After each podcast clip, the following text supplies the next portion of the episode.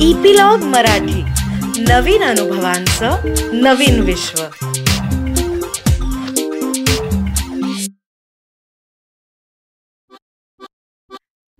नमस्कार मी Reema Amrapurkar. Epilogue media बरोबर घेऊन आली आहे गोष्टींचा खजिना ज्याला आम्ही नाव दिलंय बायोस्कोप.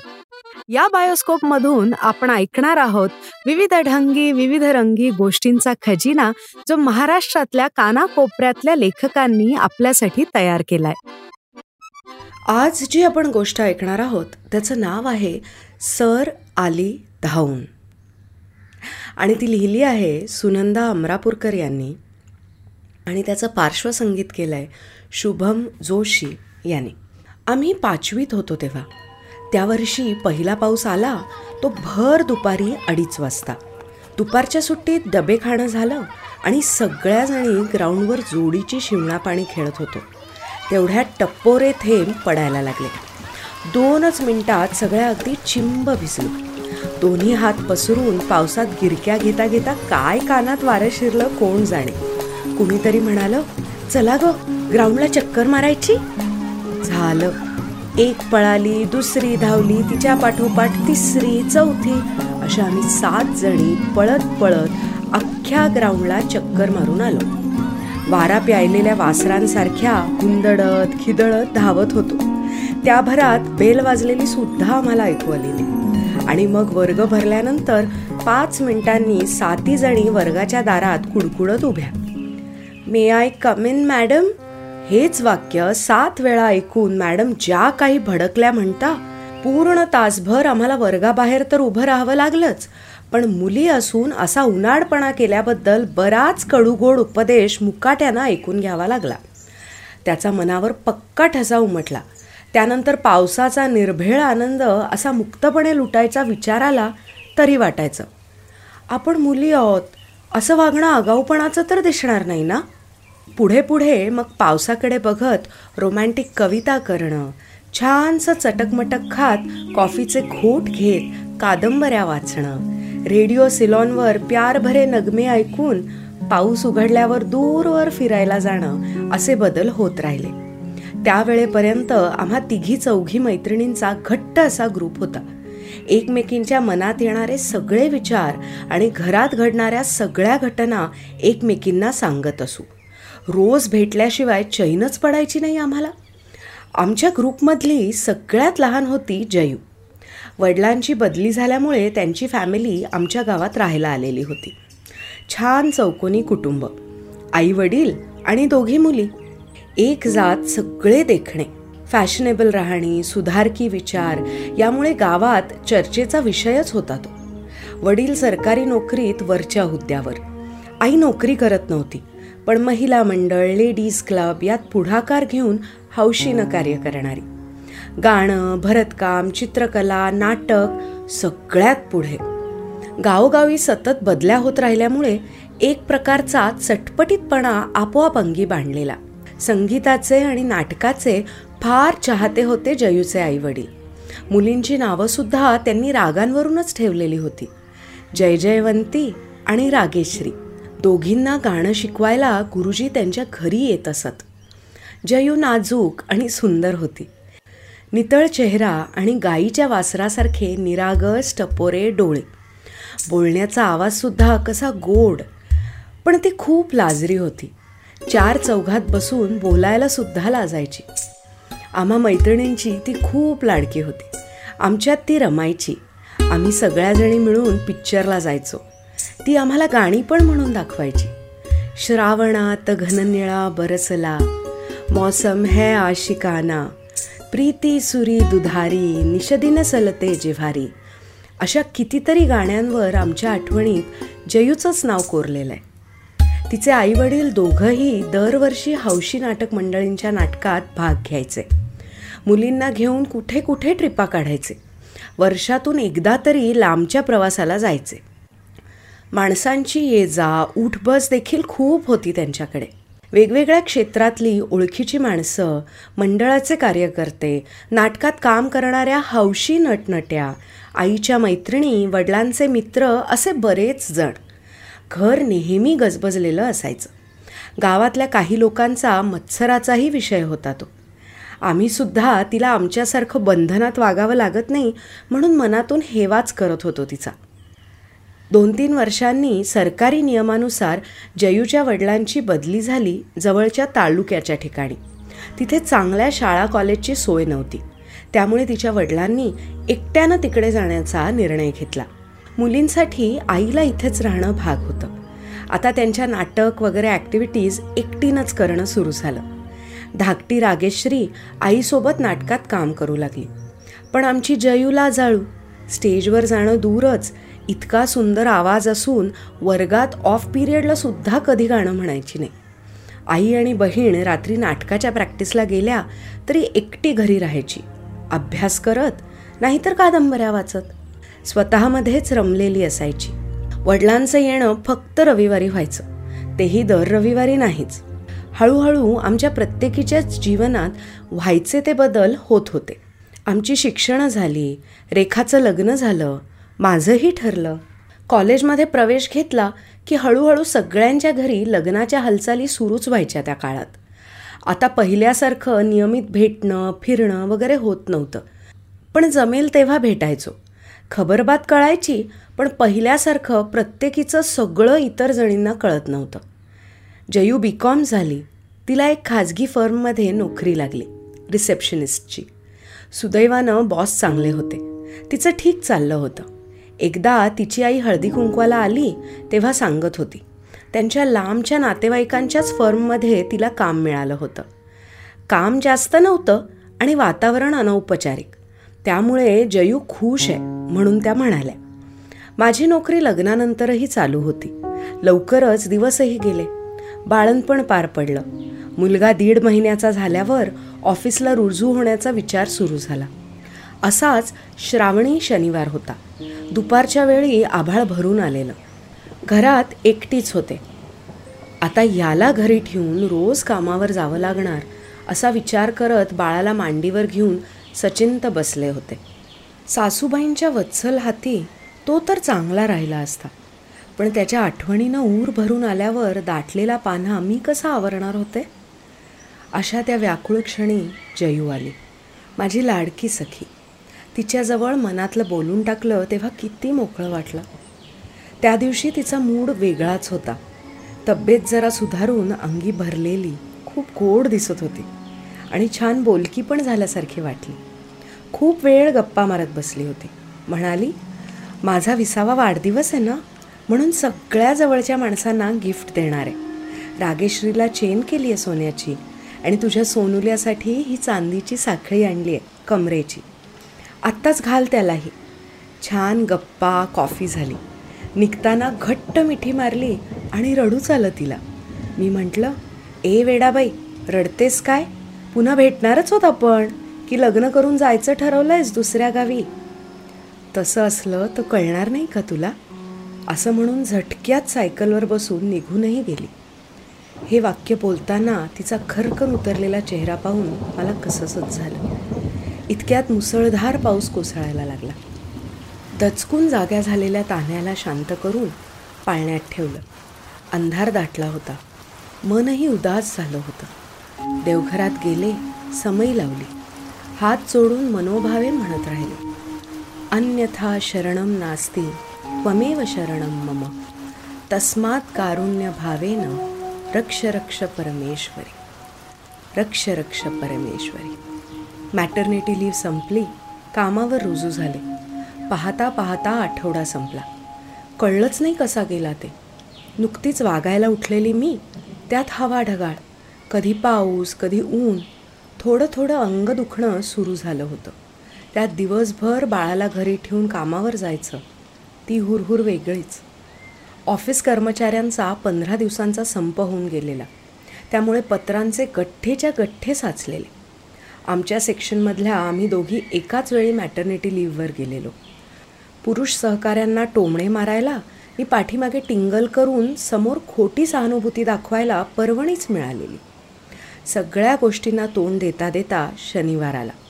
वाटलं चला आज हाफ डे उद्या सुट्टी. निवांत झोप काढू तानुल्याला कुशीत घेऊन. कुठे जायचं नाही या पावसात. घरी पोचले हातपाय धुवून बाळाला घेतलं. तेवढ्यात अरुंधती आली माझी बालमैत्रीण. घरात आल्या आल्या माझ्या खोलीत येऊन म्हणाली तायडे तुला कळलं का? काय ग? अगं आल्यासरशी बस तरी बोलू की सावकाश? आमची अरू म्हणजे गावाचं बातमीपत्रच. तितक्यात अरू अरू असं म्हणत माझ्या सासूबाई खोलीत आल्या. काय ग? बाहेरून आल्यावर हातपाय न धुताच बाळंतिणीजवळ जात असतात का? सॉरी काकू. सॉरी सॉरी या बातमीच्या नादात विसरलेच मी. असं काहीतरी बडबडत अरुंधती त्यांच्या मागोमाग पाय धुवायला गेली. परत आली तेव्हा तिचा चेहराच पूर्ण बदलून गेला होता. काहीतरी लपवत असल्यासारखा. मी खोदून विचारलं तर कोणत्या तरी फुटकळ बातम्या सांगत बसली. आणि नंतर उसना उत्साह आणून तिनं पाहिलेल्या नव्या पिक्चरची स्टोरी सांगायला लागली.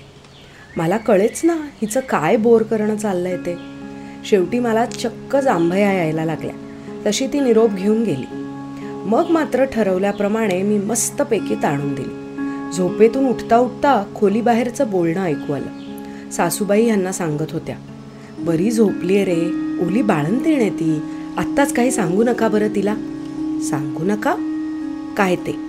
म्हणजे असं काही विपरीत घडलंय का? हे आत आले आणि मी त्यांचा पिच्छाच पुरवला. काय झालंय? मला सांगत का नाही? सांगा ना. शेवटी ते म्हणाले हे बघ मन घट्ट करू नये. शांत बस बघू इथे. तुझी मैत्रीण आहे ना जयू ती गेली. कुठे गेली? तसे ते थंड स्वरात म्हणाले. वारली ती. वारली? काय बोलता वेड्यासारखं? अहो परवाच भेटून गेली आहे मला. ही काय? आपल्या बाळाला चांदीची साखळी दिली आहे तिनं. अशी कशी जाईल ती? म्हणे वारली. असं बोलवतं तरी कसं हो तुम्हाला? मी काय बडबडत होते मलाही कळत नव्हतं. हळूहळू वाद झाल्यासारखी मी किंचाळू लागले. घरातले सगळे माझ्या खोलीत जमा झाले. मला शांत करायचा प्रयत्न करू लागले. एक मोठा हंबरडा फोडला आणि माझी शुद्ध हरपली. त्यापुढे काय झालं मला आठवत नाही. नंतर कळलं की त्या क्षणी मला सणसणून ताप भरला. पुढे चार पाच दिवस मी ग्लानीत होते. औषधोपचारानंतर जरा नॉर्मल झाले पण बाळणपणात शरीर मन हलकं झालेलं असताना कळलेल्या त्या बातमीनं जबरदस्त आघात करून मला अक्षरशः हाणून पाडलं होतं. पुढे हळूहळू सगळी हकीकत समजली. माझ्या फुलासारख्या कोमल मैत्रिणीनं झोपेच्या पस्तीस गोळ्या खाऊन स्वतःला संपवलं होतं. उभा गाव तिच्या मृत्यूनं हळहळला. पोस्टमॉर्टममध्ये तिच्या उदरात तीन महिन्यांचा गर्भ असल्याचं स्पष्ट झालं. मग काय? त्या लहान शहर वजा गावात जितकी तोंड तितक्या अफवा. कुणी काही तर्क लढवले तर कुणी काही अंदाज बांधले. तिचं दहन केल्यानंतर आई वडिलांनी सामान बांधलं आणि रातोरात गाव सोडलं. कुठं गेले कुणालाच ठाऊक नव्हतं. आठवड्याभरानं दुखण्यातून उठल्यावर मी चौकशी केली तेव्हा सगळी निर्वानिरव झाली होती.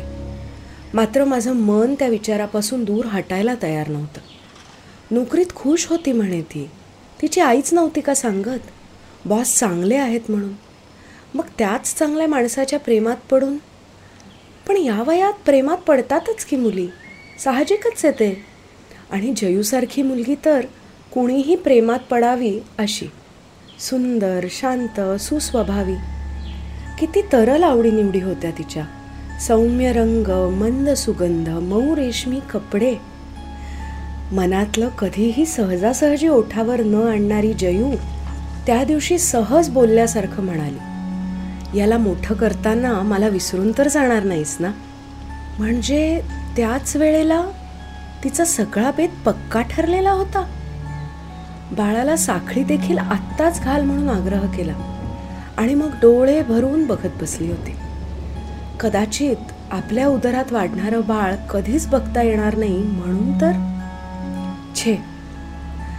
आता नुसत्या अंदाज बांधण्याखेरीज काहीच उरलं नव्हतं हातात.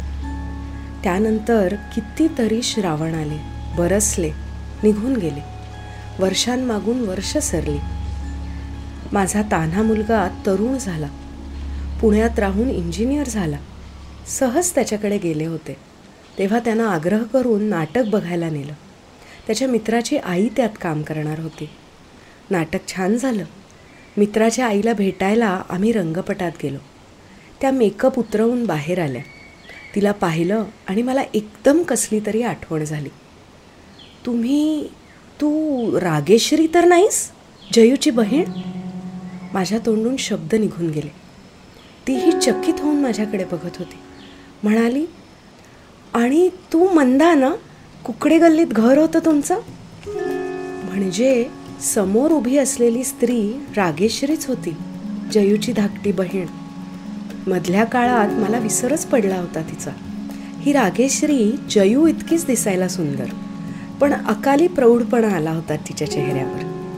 दोघीजणी मधलं सगळं विसरून खूप आनंदानं भेटलो. बोलता बोलता तिनं तिचा पत्ता फोन नंबर दिला.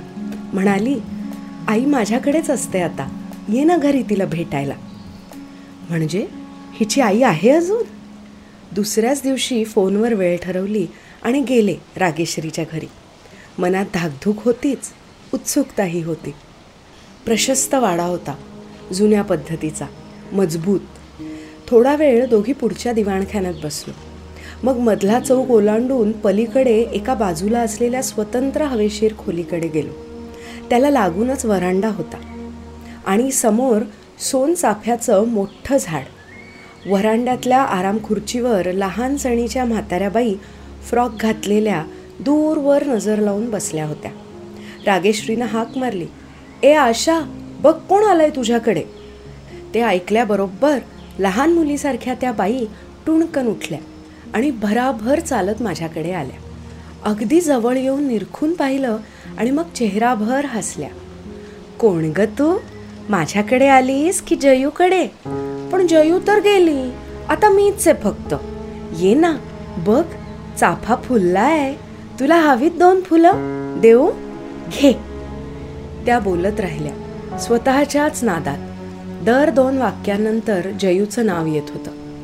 ही होती जयूची आई. पांढऱ्या केसांच्या दोन वेण्या घातलेली. फ्रॉकच्या पट्ट्याचं मागे फूल बांधलेली छोट्या मुलीसारखी. ती आता मनानं पाचव्या वर्षात आहे रागेश्वरी सांगत होती. आम्ही सगळे तिला आशा म्हणूनच हाक मारतो. माहेरचं नाव आहे ना तिचं? मला त्यांचं तरुणपणीचं देखणं रूप आठवलं. नेहमी सिल्कच्या भारी साड्या ठळक दागिने केसांचा आंबाडा हातात पर्स हलका मेकअप केलेली खळखळून हसणारी जयूची आईच आम्ही पाहिलेली. सगळा गाव त्या रुबाबदार जोडप्याचं वर्णन करत असे. त्यांची व्यक्तिमत्वच तशी होती. आणि आज मी पाहत होते त्याच रुबाबदार स्त्रीचं दीनवाणं वृद्ध बालरूप. वरांड्यात पलीकडेच खुर्च्या घेऊन आम्ही दोघी बोलत बसलो. मी विचारलं रागेश्वरी रागवणार नसलीस तर एक प्रश्न विचारायचा आहे तू तर आम्हाला तशी ज्युनियर होतीस. मग तुझा हा एवढा मोठा मुलगा? बरोबर आहे तुझा प्रश्न. पण माझाच थोरला मुलगा आहे तो. शोभत नाही ना मला? असं म्हणून बोलता बोलता तिनं मला तिच्या लग्नाची गोष्ट सांगितली. जयूचा तसा शेवट झाला फारच विचित्र आणि दुर्दैवी घटना होती ती. तिघांनी ताबडतोब गाव सोडलं. आई वडील धाकटी बहीण सगळ्यांच्याच मनाची वेगवेगळ्या पद्धतीनं नासधूस झाली होती. त्या धक्क्यातून सावरायचं कसं हे कुणालाच कळत नव्हतं. रागेश्वरी एकटी पडली होती. आई वडील स्वतःला प्रचंड अपराधी समजू लागले होते. अशा परिस्थितीत एके दिवशी श्री पुरुषोत्तम नेवरेकर त्यांच्या घरी आले. तेच ते जयूचे बॉस. यांच्याच प्रेमपाशात जयू फसली होती. त्यांनी लग्नाला नकार दिल्यामुळे निराश होऊन तिनं स्वतःला संपवलं होतं. मागे राहिलेल्या सगळ्या जीवलगांना घायाळ करून निघून गेली होती ती. ती असं काही करेल याची त्यांनाही कल्पना आली नाही. पण घटना घडून गेल्यानंतर मात्र ते पश्चातापाच्या आगीत होरपळू लागले. त्यांचं मन त्यांना खात राहिलं. स्वतःला हृदयविकार असल्यानं त्यांनी लग्न न करण्याचं ठरवलेलं होतं. पण या अपराधाचं काय करायचं? हातून घडलेल्या पापाचं परिमार्जन कसं करायचं? खूप खूप क्षमायाचना केल्यानंतर त्यांनी रागेश्रीला त्यांच्या धाकट्या भावाकरता लग्नाची मागणी घातली. जयूच्या आईवडिलांची मनं थाऱ्यावर नव्हती. थोरल्या लाडक्या लेकीची अशी चित्तरकथा झाल्यानंतर ही धाकटी मुलगी म्हणजे त्यांना पदरातला निखाराच वाटत होती. काय होतंय हे कळायच्या आत रागेश्रीचं लग्न तिच्यापेक्षा दहा वर्षांनी मोठ्या पुरुषाबरोबर ठरवलं गेलं. समारंभ न करता लग्न करून ती घरात आली आणि संसाराला लागली. कॉलेज वगैरे तिला पाहायलाच मिळालं नाही. घरी अतिशय संपन्नता होती. पण तारुण्यातल्या मुक्त आनंदाला मुकल्याची भावना तिच्या मनात कायमची वास्तव्याला आली. तिच्या लग्नानंतर काही महिन्यांनी पुरुषोत्तम नेवरेकर निवर्तले. त्यामुळे वाडा शेती फॅक्टरी या सगळ्याची जबाबदारी रागेश्रीच्या नवऱ्यावर येऊन पडली. अर्थात तिलाही उभं राहावंच लागलं नवऱ्याच्या साथीला. न बोलता पदर खोचून. मुलंही झाली पाठोपाठ. मग पुढे धाकटा मुलगा हायस्कूलला गेला तेव्हा तिनं पुढे शिकायला सुरुवात केली. ग्रॅज्युएट झाली. त्यानंतर मात्र तिच्या अंगात असलेल्या कला उसळी मारून वर आल्या. ती गाणं शिकू लागली नाटकात काम करावं असं तीव्रतेनं वाटायला लागलं. त्या घटनेनंतर आईबाबांनी नाटक करणं काय पाहणंही सोडलं होतं. गाण्याचे कार्यक्रमही त्यांच्या जीवनातून गेले. रागेश्री सांगू लागले. त्याबरोबर त्यांनी माझ्याही जीवनातून या माझ्या आवडत्या गोष्टी हद्दपार केल्या. ताईसारखं माझं होऊ नये म्हणून लहान वयात मला संसारात अडकवलं. आज तिला मनातलं बोलायचं होतं. ती सांगतच राहिली. पुढे बाबा पॅरालिसिसनी अंथरुणाला खेळले. आईनं त्यांची सगळी सेवा केली. तोपर्यंत ती जरा तरी ठीक होती. पण ते गेले आणि ती मनानं पूर्णपणे निराधार झाली. दोघांचं निरतिशय प्रेम होतं एकमेकांवर. आणि मी तर काय?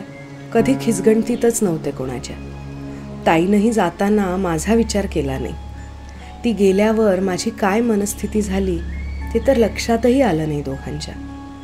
आपल्याच दुःखात चूर होते. कुणीतरी मागणी घातली यांनी देऊन टाकली मला. साधं विचारलं देखील नाही.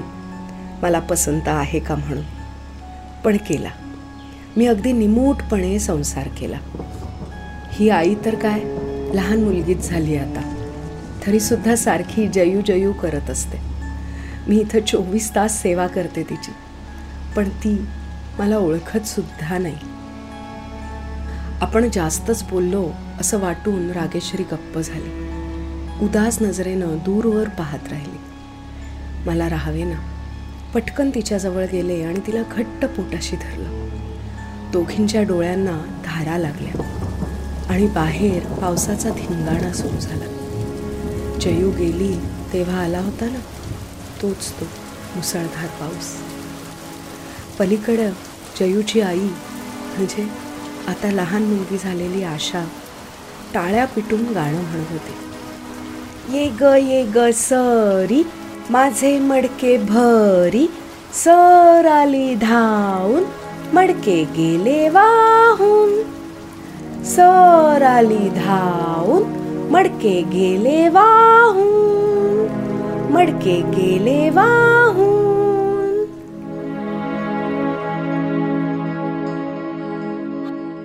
तर एवढीच होती आजची गोष्ट.